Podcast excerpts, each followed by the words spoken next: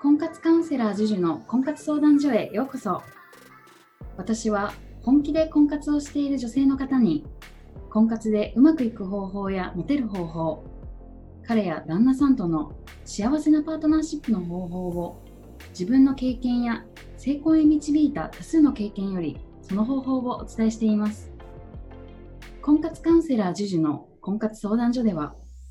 本音トークであなたの婚活の悩みを解決していきます。あなたに素敵な彼氏ができ幸せな結婚ができるよう生の声をたくさんお届けしますのでどうぞ楽しみにしててください。本編に行く前にこの番組をご覧の方にお知らせがあります。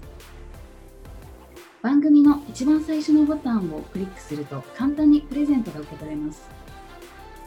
通常1200円で販売している JUJU の最速で結果を出す婚活塾の電子書籍をプレゼントさせていただきます。ぜひこの機会にお申し込みください。はい、ジュです。今日は失恋した彼を忘れる方法についてお話をしていきたいと思います。で、まあ、失恋すると辛いですよね。で、まあ、えっと、まず結論をお話しすると、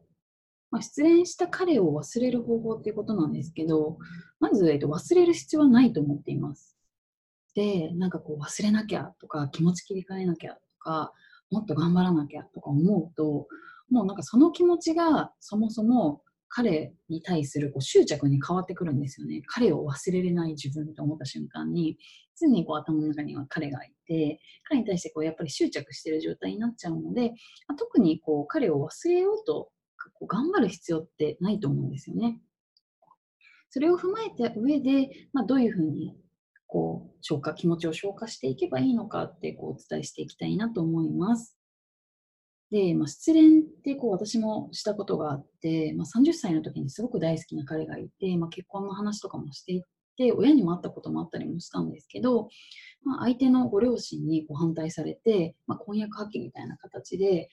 まあ、2年ぐらい付き合った彼と別れてしまったっていう経験があったんですね。で、まあ、1年以上こう引きずってしまって、で、まあ、なかなか彼を忘れないことがきっかけで、私の場合はこうブログを開設をして、まあ、今のビジネスにこうつながってるんですけど、で、やっぱりこう、すごく好きだった分、別れるのは辛いし、こう未来をこう想像していた相手であればあるほど、やっぱりこう執着してしまうのは、まあ、ある意味仕方ないことなのかなと思います。で、そこでやっぱり大事になってくるのって、その感情をいかに感じきるかっていうことだと思うんですね。出演した時に、こう自分のこう気持ちこうすごく悲しかったりとかこういう未来を想像していたのにうまくいかなかったとか私の場合ご両親のこう反対でこう結婚できなかったのでなんかご両親に対してのこうムカつくとか、なんだよとか、あと彼に対しても、まあ、そういったご両親、結局ご両親を優先して、こう、別れるっていう選択をしちゃったので、まあ、彼に対してもなんて男らしくないんだとか含めて、全部の感情をこう出し切ることがすごく大事です。で、私のこう気持ちの変化で言うと、まずやっぱりこう他者否定をしたんですよ。こう失恋したとで、その結婚できなかった原因がもうご両親っていうことで、両親ムカつくとか、なんだよみたいな、あいつがいなければみたいな感じですごく他者否定をしていて、で、まあ他者否定してる間って自分を否定しないの、しなくていいのですごく楽なんですよ。あいあいつのせいだみたいな言って入れると。で、他者否定が終わった後は自己否定に入ったんですよね。とはいえ、両親の反対はあったとはいえ、駆け落ちをしてでも結婚したりとかする人っているわけじゃないですか。で、そこまで私もこう心広く今結婚したい。すぐに結婚したい。なんで私はご両親から嫌われてるの？みたいな感じで、こうすごくその当時のお付き合いって余裕がなかったんですよね。でもうちょっと心を広く持ってお付き合いをして、長い目で、まあ、3年後、まあ、いつかこうご両親が許してくれる時が来たらいいよねぐらいで広い心でこう付き合いを長い目でしていけばもしかしたら、まあ、今頃結婚してたかもしれないんですけど、まあ、なんでその当時私は広い心を持って相手のことを見れなかったんだろう。いつも結婚結婚って言って、相手をこう、責めてたんだろうと思って、そこで他者否定が終わった後は自己否定が始まっちゃったんですよね。でも全部ひっくるめて、一回もうすごく紙に書き出して、すごく泣いて、まあ、その現実を踏まえて自分ってどうしたらいんだろうっていうのをすごく考えた時があって、なので、もう、悲しいことがあったらもう素直に泣けばいいし、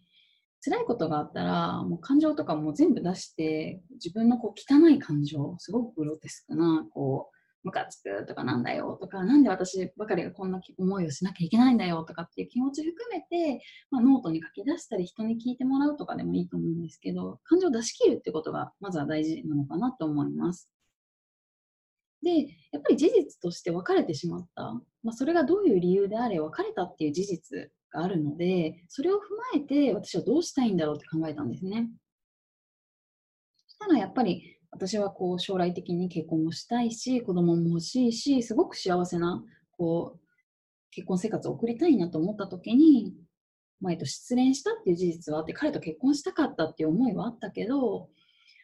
うん、でも、やっぱりできなかったっていう事実を踏まえて、やっぱり、他の人を見たりとか、うん、他の、他の運命の人を探していこうと思えたんですね。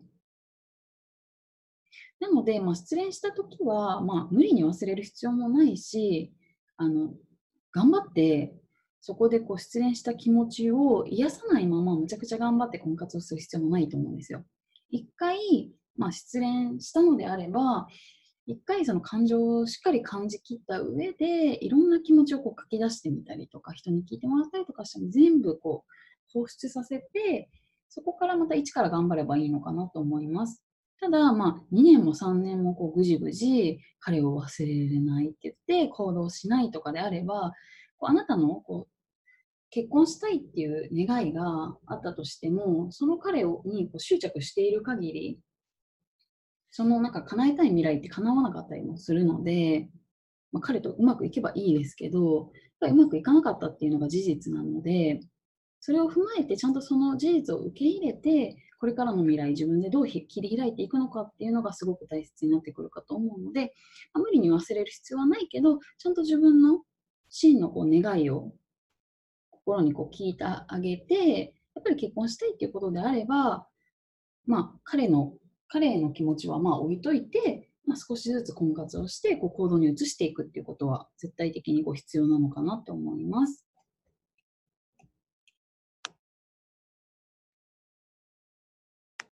超重要なところを伝え忘れていることに気づいて追加でちょっと音声とってます。